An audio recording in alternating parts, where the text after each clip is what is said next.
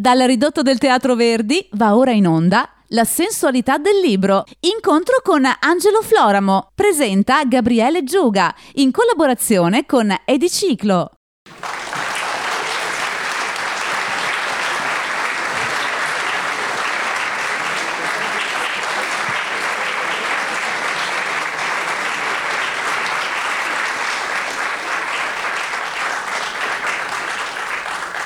Vieni qua Alice, vieni, vieni, su dai. Ripeto, tanto sono 30 secondi. Dicevo, vi porto, io sono Alice Sania di Ediciclo, vi porto i saluti della casa editrice e della Fondazione Pordenone Legge. Eh, giovedì è uscito La sensualità del libro di Angelo Floramo, lo presentiamo qui in anteprima per la collana Piccola filosofia di viaggio. Eh, sempre per la stessa collana è uscito anche I custodi degli abissi di Pietro Spirito, che abbiamo presentato sempre in anteprima eh, qui a Pordenone Legge ieri. Eh, lascio subito la parola spazio ad Angelo Floramo, intervistato da Gabriele Giuga. Eh, grazie mille e buon incontro.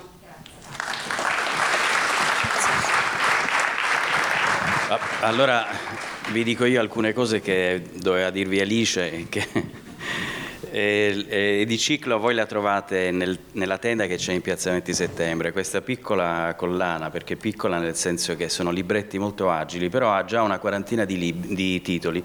Sono titoli tutti quanti molto interessanti. Io devo dire che non ho letti qualcuno, però i, ti- i titoli loro insomma, eh, si riferiscono molto anche al tema di oggi, perché si parla di seduzione, di piacere, di danza sotto il male, splendore. insomma ci sono delle cose e vi consiglio davvero di fare un salto quando uscite qui dal, nella tenda e, sfogliare un poco di questi libri. Adesso parliamo di Angelo Floramo. Io penso che dalla dall'entusiasmo con cui l'avete accolto sia qui che anche fuori, insomma non ci sia bisogno di, di fare Grazie. presentazioni. Eh, per Ediciclo lui ha pubblicato altri, altri due libri, il Balkan, Balkan Circus, mi sembra poi eh, scrive anche per altre, eh, insomma hai una scrittura molto prolifica e devo dire molto, molto garbata e anche cordiale, tranne questo libro che invece tu fai subito un, un incipit dicendo in questo libro noi saremo estremamente espliciti, tant'è che io nelle prime pagine dicevo forse l'incontro non è per eh, giovani ragazzi ma deve essere riservato agli adulti perché veramente non usi mezzi termini e parli del, di un atto d'amore con, eh, con il libro. Eh, ti chiedo quindi intanto quando è iniziato questo atto d'amore? Cioè tu da ragazzino com'eri con, nei confronti dei libri? Uno sniffatore, credo come tanti. credo che tutti abbiano, no? se poi frequentate Pordenone Legge siete degli esperti da questo punto di vista, tutti abbiano questo contatto immediato, sensoriale, fin da quando si è bambini. Cioè annusare un libro è un'esperienza che è inebriante perché insomma, no? gli inchiostri. Quindi fin da piccolo, sì, soprattutto poi i libri vecchi, quelli che si riempiono di polvere, di umidità. No? Di nascosto, stavi Ma anche tanto, scale, sì. Non necessariamente di nascosto, sì, anche, anche, palesemente. Poi i libri che possono essere presi dalle mani dei bambini sono quelli degli scaffali più bassi, che in genere nelle librerie sono la, la memoria sopita di ogni, di ogni libreria, quindi i libri che non servono forse più, quelli che sono più maltrattati, più attraversati dal tempo e sono quelli che si riempiono degli odori complessivi di una casa, no? polvere, cucina, un po' di tutto, quindi un bambino annusa perché insomma è una delle sue prime eh, esternazioni sensoriali è quella, per cui è una malattia antica. Eh. Incomincia da lì. Sì. Eh, devo dire che ieri pomeriggio nella Lexio Magistralis di Giuliano Amato che ha fatto, ha, ha, iniziato con questa cosa, ha detto che nella vita ci sono due piaceri che mh, mm, internet e che la rete non possono sostituire, uno è il piacere erotico, l'altro è il piacere di sviluppare, di sfogliare le pagine di un libro, quindi mi sembra che siete più o meno sulla stessa linea. Aggiungerei la cucina. La cucina. non si vede. No, perché insomma sono... no, questo... Quindi noi Parliamo proprio di piacere erotico, di sfogliare, di annusare, come dicevi prima, di aprire anche alcuni, alcuni segreti che il libro nasconde eh, tra le pagine, anche tra le, tra le, pieghe della copertina, perché tu ti occupi anche, fra le altre cose, di una libreria della Guarnierena di San Daniele, dove immagino che quello sia un luogo dove tu veramente non hai bisogno di n- null'altro e quindi lì godi in maniera proprio smisurata. Cosa c'è nelle copertine che ti attrae di più, subito, prima ancora di, di mh, sfogliare le pagine? La domanda è curiosa. La copertina è come il pacco del regalo, che eh, da sempre è molto più interessante quasi no? del regalo stesso. È tipico, tu attendi un dono, quando lo vedi devi, devi scartarlo, però l'attenzione si concentra subito. La copertina di un libro antico è, è uno scrigno, è proprio il coperchio di uno scrigno, è sempre così anzi spesso è anche legata con degli astuccetti, oppure ci sono dei lacciuoli che devono essere snodati. Eh, l'azione del click del laccetto oppure dello sfilare il, il, il, il lacciuolo stesso è, è piena di, di, sorprese. E poi la copertina è passata di mano in mano. È la parte forse più esteriore no, del libro, è quella che è più soggetta alle intemperanze del tempo, del, de, degli umani, quindi porta traccia forse anche più del contenuto del libro, di quello che è stato il passaggio, l'errare del libro dagli, dagli scaffali alle mani, ai banchi, alle bisacce, alle borse. E poi molto spesso è talmente tanto logora, immaginate un libro che può avere mille anni d'età, è talmente tanto logora e sbrecciata che tu negli interstizi riesci a trovare quelle parti di libri ancora più antichi che sono stati utilizzati per cartonare la copertina e spesso il tesoro che si nasconde sotto quelle pergamene, sotto quelle vacchette, sotto quelle copertine di pelle, di cuoio, è ancora più importante, ancora più intrigante di quello che poi il libro ti saprà dare. Frammenti che vengono tirati, tirati fuori con delle pinzette che ti regalano delle sorprese. L'ala azzurra di un angelo, una nota, cioè eh, un mondo non detto, destinato a rimanere muto, perché nessuno pensava, no? che potessero essere poi compulsate, ritrovate, esplorate, eppure il tempo lo riapre e tu hai la possibilità di guardarlo, di, di estrarlo e di meravigliarti, perché ti, è una camera delle meraviglie e siamo soltanto alla copertina. Siamo alla copertina che è l'infatuazione, poi perché sì, l'infatuazione, scegli, sì. scegli, dalla copertina, scegli chi frequentare e chi, e chi, vedere. E poi anche nel rapporto con la copertina ci sono, questi, ci sono delle dei tempi diversi perché alcuni libri uno ci si avvicina magari con più facilità, altri magari con più rigore, con più attenzione, con più, ehm, come posso dire, sì, proprio quasi con venerazione. Perché nelle copertine, come giustamente tu dici, si nascondono questi segreti di chi li ha posseduti. Le copertine poi corrispondono anche alle posizioni di certi libri, nel senso che tu, non so voi come fate a casa, come tenete i vostri libri, se li mettete per colore, per età, per... e poi vi devo chiedere una cosa, preparatevi perché perché eh, Floramo parla della sua storia d'amore con i libri, però mi piacerebbe magari che a metà di questo incontro qualcuno di voi raccontasse la propria storia di innamoramento con un libro che magari tiene lì eh, segreto e che consulto ogni tanto. Allora, ritornando alla, alla copertina, tu, la copertina è quella che ti dà l'impatto principale, quello che ti fa aspettare che cosa ci potrebbe essere. C'è qualche sorpresa che ti ricordi, qualche libro che magari ti sembrava in un certo modo e poi invece la copertina ti ha svelato un segreto che prima non c'era? C'è, eh, c'è un libro in Guarneriana, un libro pubblicato nel 1500 sono le satire di Orazio, per intenderci, quindi uno lo prende, non ha idea di che cosa possa trovare all'interno se non le satire di Orazio. Soltanto quattro anni fa una docente dell'Università di Udine eh, ha chiesto la possibilità di aprire la legatura della copertina perché ad un atto di palpazione del, del libro stesso, già il termine palpazione ha qualcosa di, di, di coinvolgente, ma i codicologi lo fanno. Eh?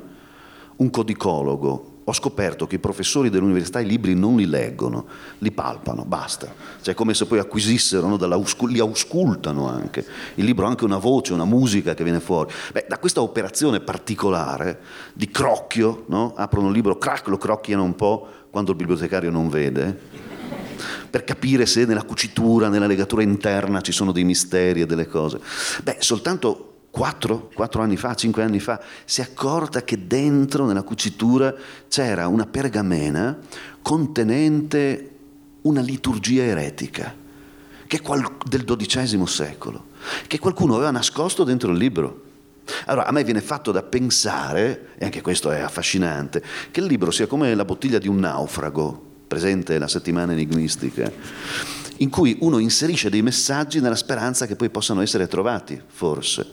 Eh, voi sostituite alla bottiglia il libro e la sua copertina, sostituite alle onde del mare i secoli e dopo secoli e secoli vi capita per le mani, forse quasi casualmente, casualmente. questa copertina la aprite e dentro c'è un messaggio che aspetta voi, cioè è come se fosse lì, inserito e nascosto.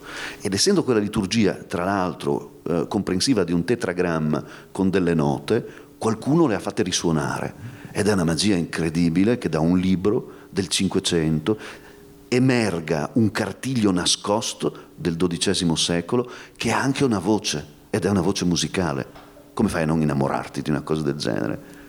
Il, il dubbio è, in quella stanza lì ci sono 12.000 libri antichi e negli altri 11.999 purtroppo devi chiedere il permesso no? eh, alla sovrintendenza per sbrecciare una copertina. Però io ogni tanto facendo le scale immagino, ma e se cadessi e il libro si sbrecciasse? allora in quel caso lì puoi farlo. I bibliotecari eh, eh, che sono presi da questa fregola sono le persone più contuse del mondo. Quando voi vedete... Senti, tu prima parlavi di palpazione, no? di questo atto di annusare, di sentire proprio con i, con i vari sensi del colpo. Ci, ci descrivi il primo momento quando quando tu ti avvicini a un libro per la prima volta. Siamo in fascia protetta. Siamo in fascia protetta. È una malattia. Allora, per fortuna Basaglia, di cui oggi in questi giorni si ricorda anche il celebre anniversario, ci ha lasciati liberi e quindi possiamo esprimere. Sì, sì no, siamo fuori siamo per fuori, fortuna, sì. quindi insomma, abbiate un po' di comprensione. Ognuno ha le sue piccole o grandi perversioni, insomma, però non, non perversioni. Allora, il rapporto col libro è un atto d'amore. Quindi nasce da un corteggiamento mica detto che arrivi subito. Uh, se tu prendi un libro a stampa lo puoi trovare, ovviamente, anche se è pregiato, ma essendo a stampa lo puoi trovare ovunque. Ma se tu hai bisogno di incontrare un manoscritto che è unico, anche se è la copia di un altro testo, di un altro manoscritto, quel manoscritto lì è unico, c'è solo lui. C'è quel copista che ha fatto quella, quella, scrittura, che l'ha vergato, che l'ha esemplato, quindi devi andare tu a trovarlo, devi chiedere il permesso per trovarlo, devi spostarti, alle volte devi fare anche migliaia di chilometri, come fa un amante quando aspetta e nell'attesa no? ti fai mille fantasmi. E se non e se non gli piacerò? Eh. Poi alla fine ce l'hai, te lo portano, anche l'attesa, c'è tutta una liturgia, ogni biblioteca antica ha le sue liturgie, i modi da compilare, i documenti da consegnare, la sala, la sala dei manoscritti che è sempre di per sé bellissima. Aspetti e finalmente poi ce l'hai, è lì davanti a te. Allora voi immaginate un Pluteo, vuol dire un libro che ha una copertina legata con una catena nella Laurenziana di Firenze ce ne sono ancora tanti. Quindi la prima cosa che voi ascoltate è lo sferragliare di una catena. Si poggia sul tavolo di legno, c'è questo, questo clangore, proprio clang, clang della catena, e voi lo dovete liberare. Siete il cavaliere che viene lì a liberare lo spirito del libro, a sottrarlo dall'oblio. No? Allora lo scatenate e già sapete che c'è una materia viva e cominci a capire come aprirla la copertina. Se ci sono i lacci e li devi sfilare, oppure quell'astuccetto di cui parlavamo, tu senti immediatamente un sospiro. Non è follia, eh? Carte che sono rimaste chiuse, pergamene che sono rimaste chiuse, può capitare anche da 500 anni. Può succedere che nessuno abbia mai chiesto in consultazione quel manoscritto lì per 500 anni. Sono prive di aria. Cioè, l'aria è andata tutta via. E quando voi la slacciate la copertina, voi sentite un che è, estasiante. Tanto che perché c'è un, c'è, è un afflato, è quasi, è quasi un gemito, no? e, eh, e non lo apri subito.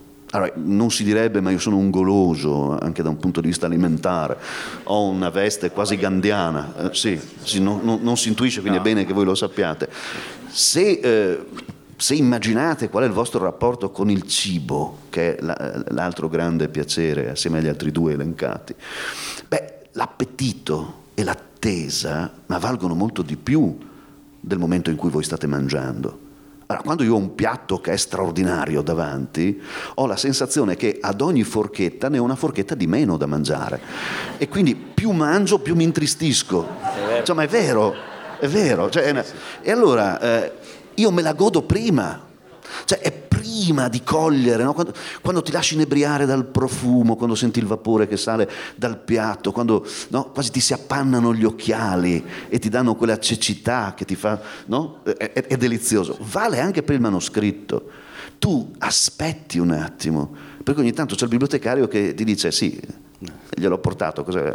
Sì. Un momento, un momento, accarezzi la copertina Magari ti guardi dietro se c'è qualcuno. Ti guardi dietro se c'è qualcuno perché è un piacere che deve essere tra te e il manoscritto. Cioè, anzi, il bibliotecario fa anche, dà un po' fastidio, un guardone. Insomma, dice, adesso, ma scusi, ma come si permette? C'è un, un po' di intimità. Non niente da fare, vada fuori. Certo, sì.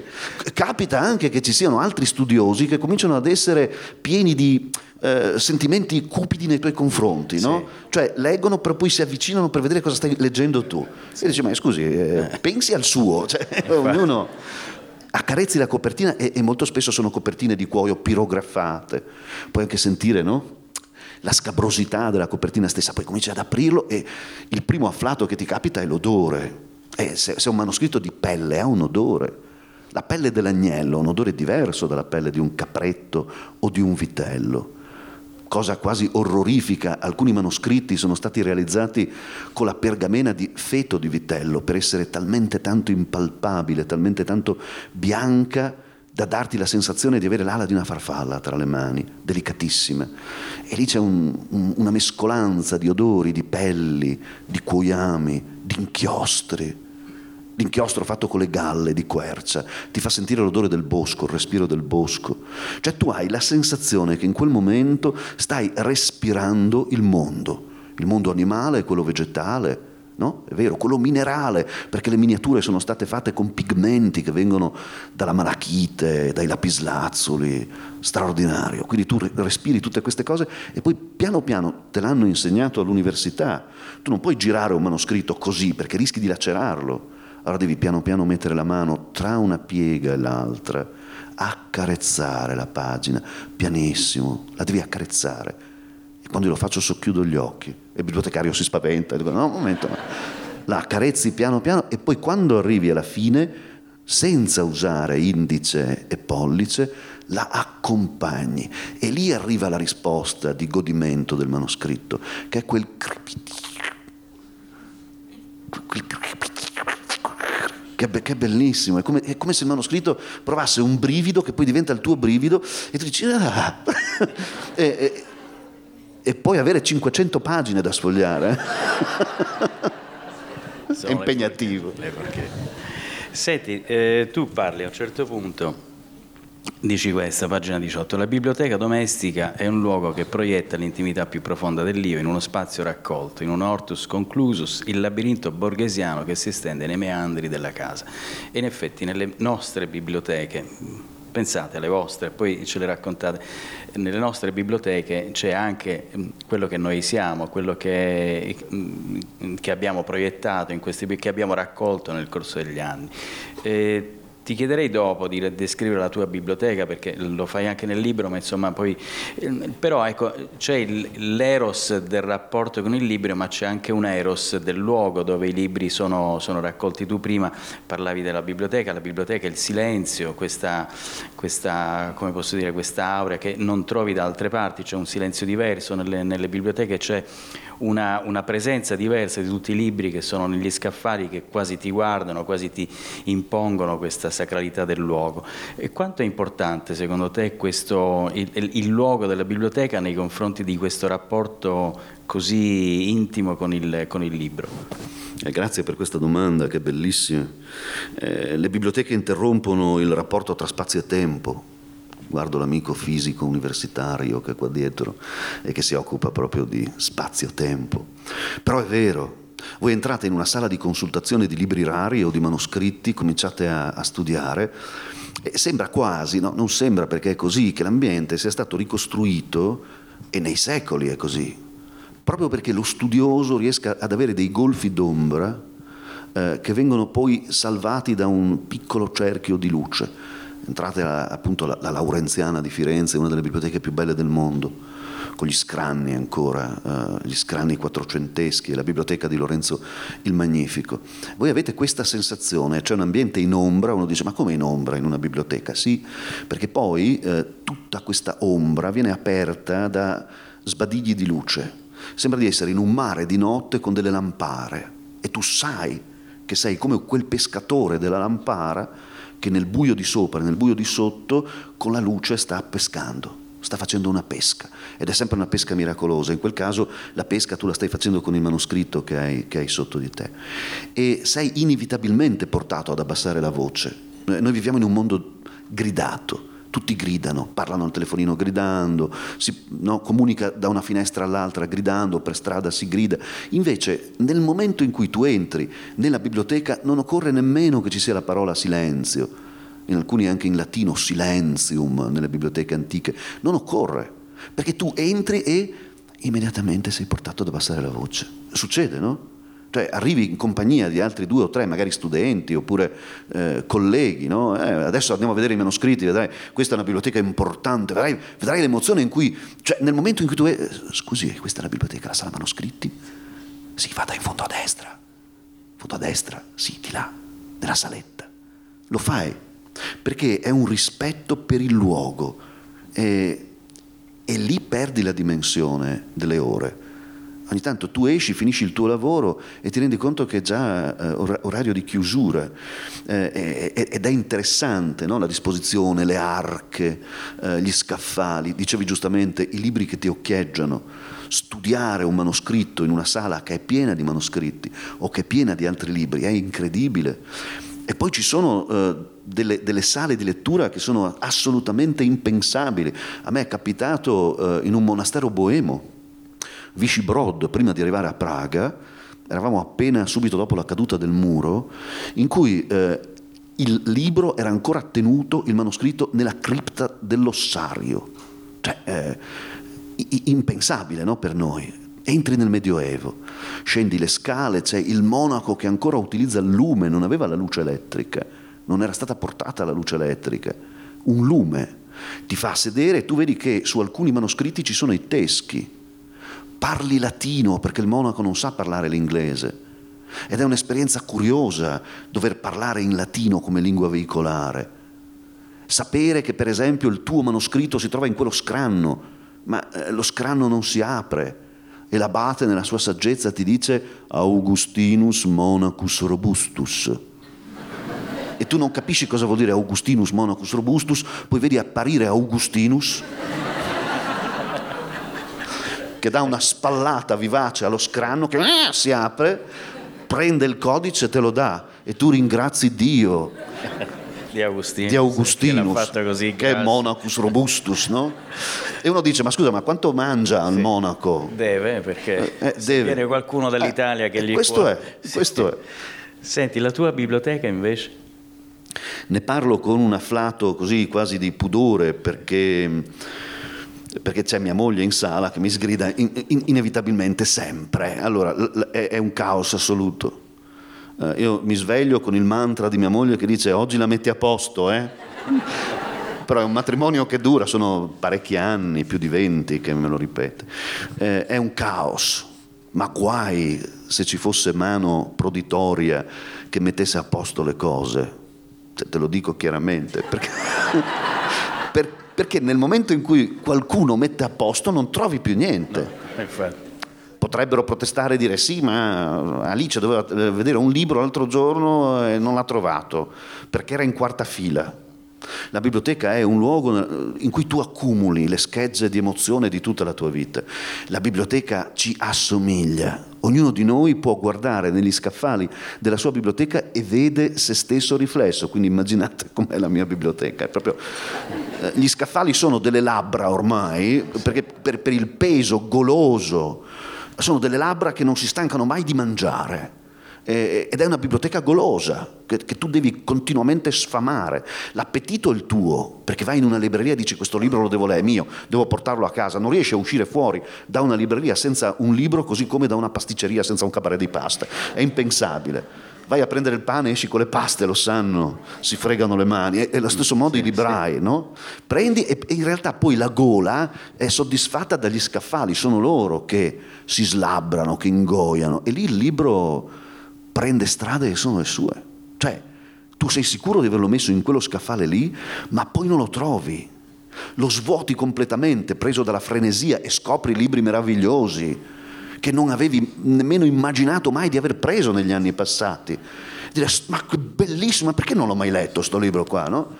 E non c'è, non c'è. E poi ti rendi conto di una cosa, che i libri si muovono da soli nelle librerie. Ma è vero, cioè hanno dei moti ascensionali, perché ascensionali oppure terrigni, ctoni, no? Ma quelli ascensionali tendono a scappare di casa. Secondo me si arrampicano, ogni tanto li trovi sui ripiani alti, fuori dagli scaffali, appoggiati lì, e poi qualche volta scompaiono e li trovi nelle case degli amici. Beh, è vero, se ridete vi rendete conto che è così. A me è successo. Poi, poi, poi, poi è vero, poi, no, ma, ma è vero. è vero. La sensualità del libro. Incontro con Angelo Floramo. Poi, poi cioè, mi dice, ma eh, fatti una, una, sorta di no, etichettatura no, dei libri, così li trovi. Però etichettare un libro è un po' come renderlo prigioniero. Allora, veramente questo è successo. Seguo il libro, una volta lo trovo lassù in alto, poi non lo trovo più, anni dopo lo trovo in casa di un amico. Dico, è lui o non è lui? Perché hai anche un attimo di, no? Magari era un libro al quale ci tenevi e quando l'amico è di là che ti prepara il caffè, tu lo prendi, lo apri e ci trovi la macchia di Nutella, è lui.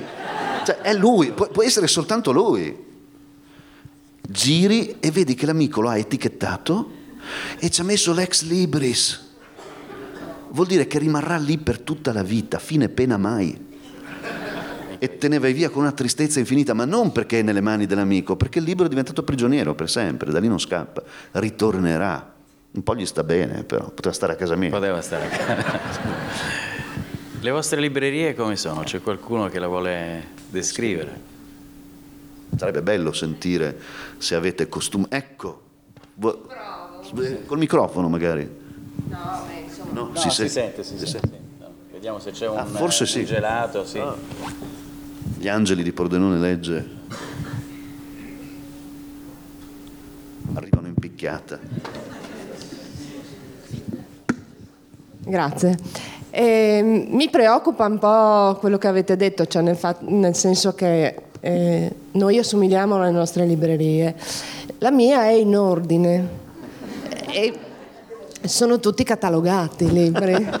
ho fatto un file con Excel, li ho numerati, però non, ho messo, non li ho messi, non li ho fatti prigionieri. Ho scritto nell'ultima, nella terza di copertina, mi sembra, a matita il numero del ripiano. E li ho divisi. sì, ma a matita, ogni tanto li sposto, ogni tanto cancello e ricatalogo. Li ho divisi in realtà eh, alcuni a seconda della casa editrice, perché essendo tutti uguali mi piaceva l'ordine, no? Altri... Mm, Flavio, non sentire. Cioè, non... meglio che non...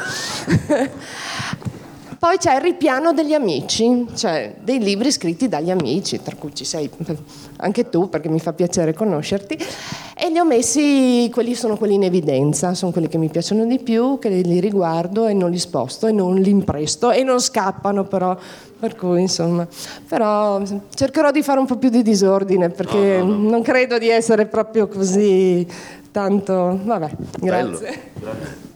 Qua c'è un altro bibliofilo Basaglia ce ne ha liberati diversi. Sì, siamo in tanti. Beh, eh, stamane sono venuto qui per autoinfliggermi questa punizione e consolarmi da solo e invece ho trovato un partner.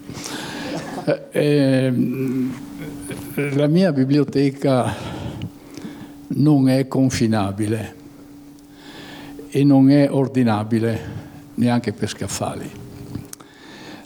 Dico questo perché i bisticci di casa sono tali per cui alcuni testi devono finire in legnaia e, e altri, amo dire, nel granaio. E ci sono biblioteche che veramente non si possono ordinare. E nel mio caso è anche un po' difficile, prendo la parola proprio per esplicitare questo disagio cioè, occupandomi di critica cinematografica, ha voglia a spiegare alle mamme che mi chiedono come si può diventare critici cinematografici. E allora io raccolgo tutto il disagio e risolvo la questione. Guardi, il suo ragazzo la sua ragazza, se già sono bravini, potranno cominciare avendo già un lavoro e mezzo certo. E così si conclude il contatto e poi qualcuno sopravvive. Ma tornando al problema dei libri, io sono venuto qua stamane per capire se sono un essere fu- fuori dalla, dal menu alla carte no? e, e, e poter spiegare che le biblioteche non si possono ordinare perché è il sapere che le ordina.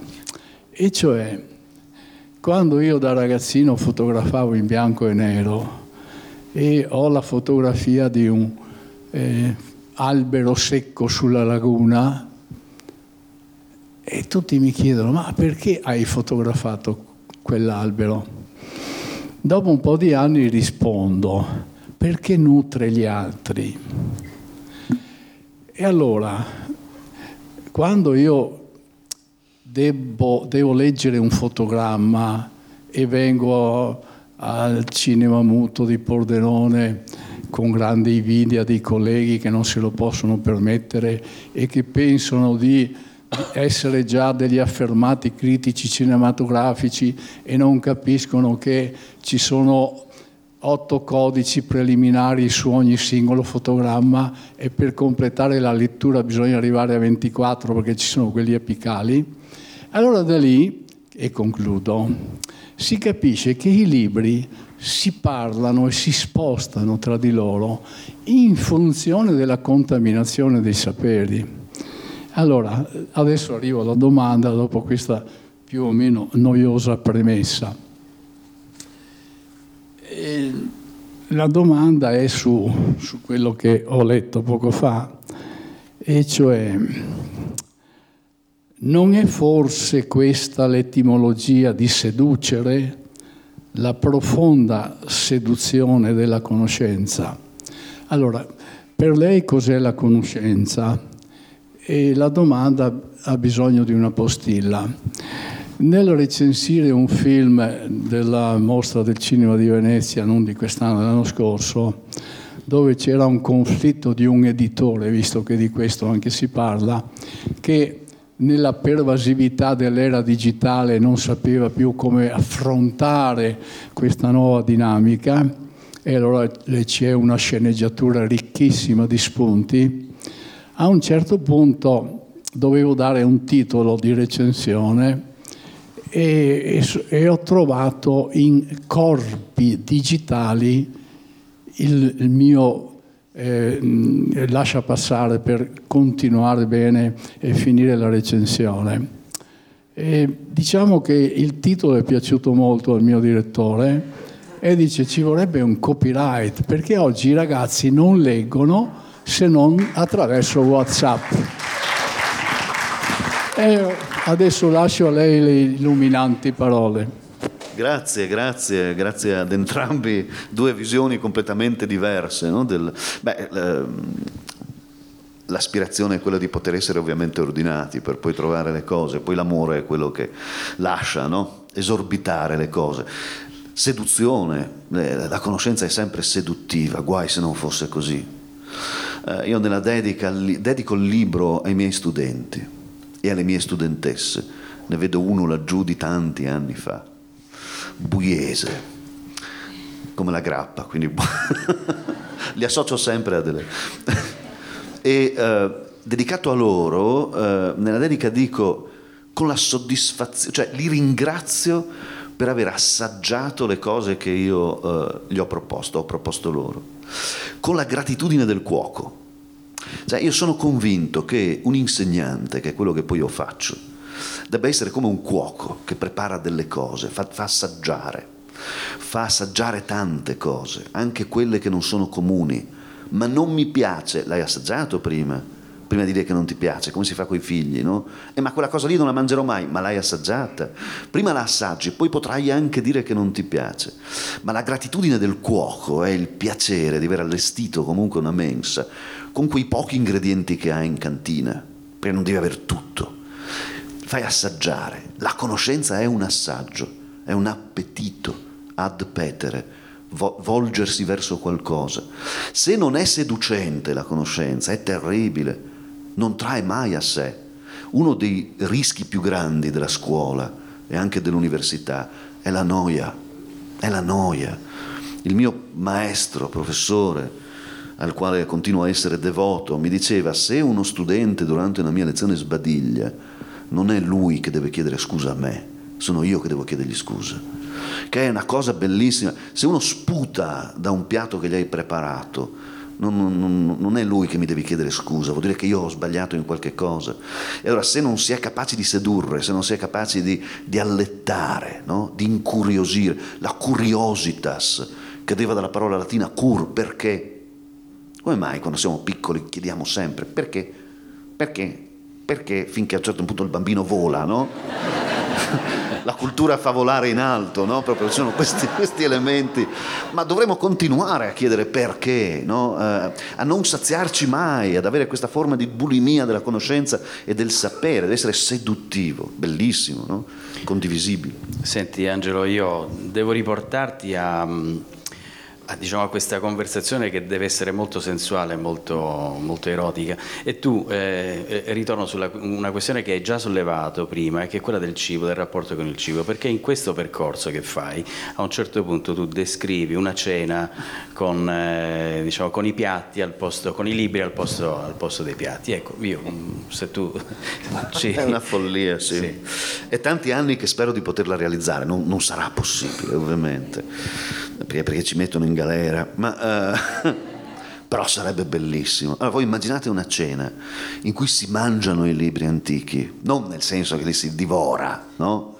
Ma nel senso che le portate sono i libri.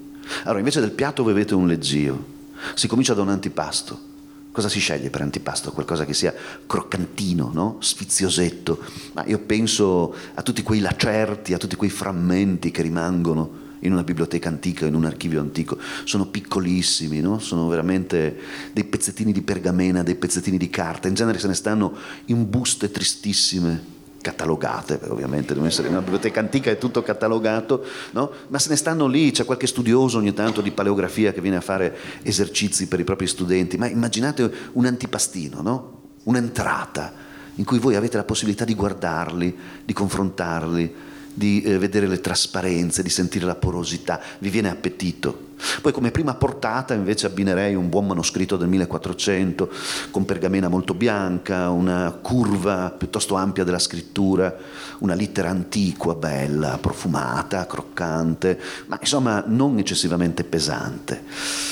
Come piatto di portata una buona Bibbia atlantica, sì, sono, sono, questo è corposa, corposa, bisogna essere in due a portarla generalmente, no? viene disposta, nel momento stesso in cui lo apri senti che la pelle è quella dell'agnello, quindi è giallognola, è abbastanza rigidetta, per cui crocchia molto forte no? e ti dà un senso di, di, di, appagamento totale, ma alla fine non sei ancora sazio, hai bisogno, eh, hai bisogno del dolce e il dolce deve essere meraviglioso pannoso, deve avere al cucchiaio secondo me, no? un po' fresco però nello stesso tempo dolcissimo. Libro d'ore del 1400, piccolino, 8 cm per 11 al massimo, pergamena che tu riesci a guardare in trasparenza, con miniature meravigliose e bellissime che ti danno un senso dell'ebbrezza. Alla fine ti alzi e ti senti trasudare parole, quasi devi umettarti, no? eh, la bocca perché dici ma non ho mangiato niente eppure mi sento sazio, ma è quella sazietà che mi spingerebbe adesso a scendere con il cuoco giù in cantina per andare a vedere l'arca dei vini e la cantina è la sala dei manoscritti. Bellissimo, in cui tu vedi, scegli, annusi, rimetti, assaggi, stappi, riproponi a fine cena. Utile perché non va sul colesterolo. Forse.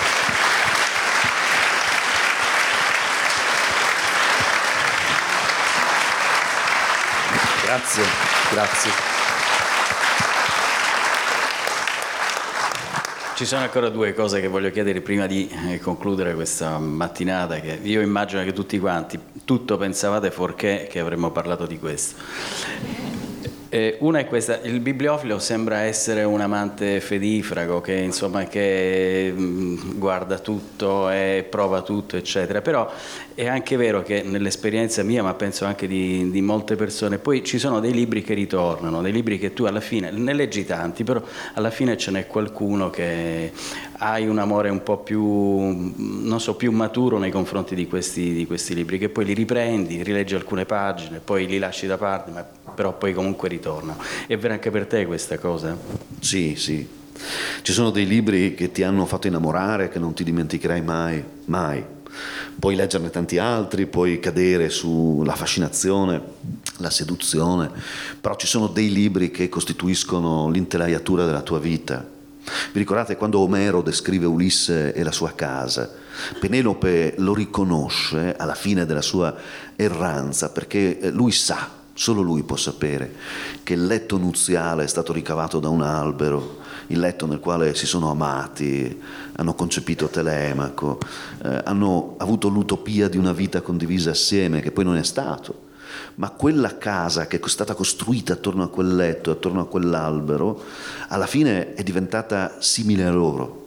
E così è la biblioteca, nel cuore di ognuna delle nostre biblioteche, anche se magari non lo sappiamo, non lo razionalizziamo, c'è sempre un libro portante, che è come una colonna portante, è un libro che poi ha impollinato tutti gli altri, che ha lasciato che le spore uscissero e fecondassero la nostra immaginazione, la nostra fantasia. Ognuno di noi ne ha uno o più di uno, può anche essere più di uno. Se io dovessi, è difficile scegliere, no? se io dovessi dire qual è il libro che io ho amato di più eh, nella vita, potrei dire che nei miei ricordi maturi è uh, Ivo Andric, Il ponte sulla Drina. Per me quello è il libro dei libri. È un libro nel quale si, si, parla di guerra, si parla di racchia, si parla di ponti e non di muri, si parla di civiltà che si sovrappongono ad altre civiltà, si parla di fiumi, di amori, di utopie, di donne murate dentro le sponde del fiume, di, fan, di fantasmi. C'è tutto c'è tutto. E, e, e, questo è il mio ricordo ovviamente lontano, ma già da uomo maturo.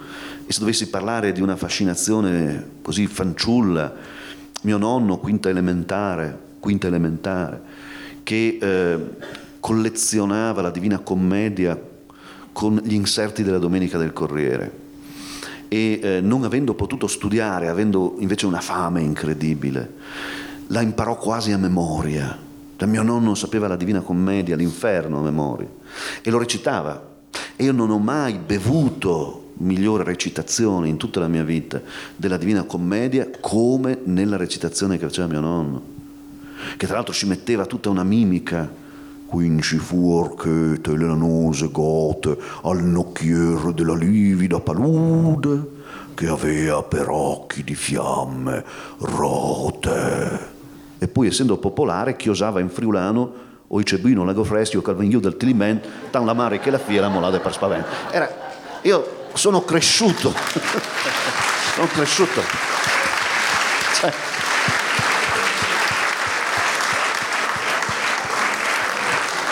terza superiore pensavo di avere una copia mutila della Divina Commedia perché no, mancavano quei versi.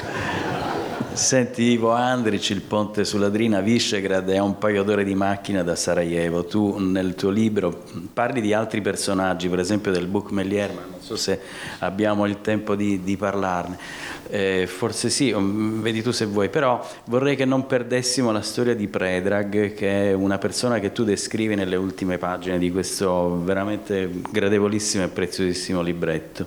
Quindi Sarajevo, um, Predrag, il violoncello, le, le sue scatole con i libri che ci sono dentro. Grazie, grazie anche per queste parole e per la domanda. Ci sono biblioteche che non esistono più. Eh, la Viecnica di Sarajevo è volata, eh, si è incenerita, eh, è sempre stata il simbolo, e questo sono le biblioteche, di culture che si possono intersecare, di popoli che si possono parlare tra di loro. È strano, no? Come queste biblioteche nel corso della storia finiscano in cenere La biblioteca di Alessandria d'Egitto è l'emblema di tutto questo, era il simbolo di come il mondo antico e il mondo cristiano, la sapienza ebraica potessero convivere insieme. Gli integralismi le bruciano le biblioteche, le bruciano, le fanno saltare in aria, così come fanno saltare in aria i ponti, perché fanno paura, sono pericolosi i ponti, possono dimostrare che la gente si può incontrare e si può scoprire stranamente, straordinariamente simile. Non si è più rivali, cioè abitanti di una riva e abitanti dell'altra, quando c'è un ponte, e una biblioteca è così. Voi sapete bene cosa è successo alla Viecnica. Eh, non soltanto le persone venivano uccise a Sarajevo, dai cecchini che se ne stavano tutti intorno, e peggio ancora dall'indifferenza nostra di europei, assolutamente immuni da ogni compartecipazione a quel conflitto che è stato atroce e terribile, ma anche la memoria storica è stata uccisa uno dice ma è più grave quando muore un uomo piuttosto che quando muore una biblioteca. Però quando tu uccidi una biblioteca non uccidi soltanto uno, uccidi tutte le generazioni che si sono ritrovate in quei libri. C'è un personaggio strano a Sarajevo, si chiama Predrag, vive proprio verso la Miliazka, il fiume, il fiume che passa attraverso Sarajevo, non distante dal luogo in cui sorgeva la Viecnica. Adesso l'hanno ricostruita in quel bel palazzo moresco, vuoto, freddo, inutile non andate a visitare la Viecnica a Sarajevo, ne hanno fatto una pinacoteca in cui si possono vedere i volti di tutti i sindaci di Sarajevo. Inutile, i libri sono tutti altrove, non ci sono. Cosa fa Predrag? Predrag è andato alla ricerca fin da subito, fin da quando la biblioteca bruciava e ha continuato a bruciare per giorni e per notti, di tutti i frammenti di libri quello che lui riusciva a trovare dai, dai, libri portati dal vento, lui lo prendeva, lo prendeva e lo metteva in scatole di scarpe. La sua casa, in un quartiere molto popolare di Garbavizza, il quartiere serbo di Sarajevo, molto povero, uno dei quartieri più poveri, non è certamente né turistico né, né, visitato, è piena di scatole di scarpe e dentro quelle scatole di scarpe ci sono i fantasmi dei libri della biblioteca di Sarajevo. Potete trovare di tutto, eh, il suo divertimento è questo, lui apre una scatola se vai a trovarlo, prende un frammento, lo legge e prova a immaginarsi da dove potesse provenire quel frammento. È commovente, perché non è mica detto che la prenda, però riesce a ridargli un respiro, riesce a ridargli un'anima.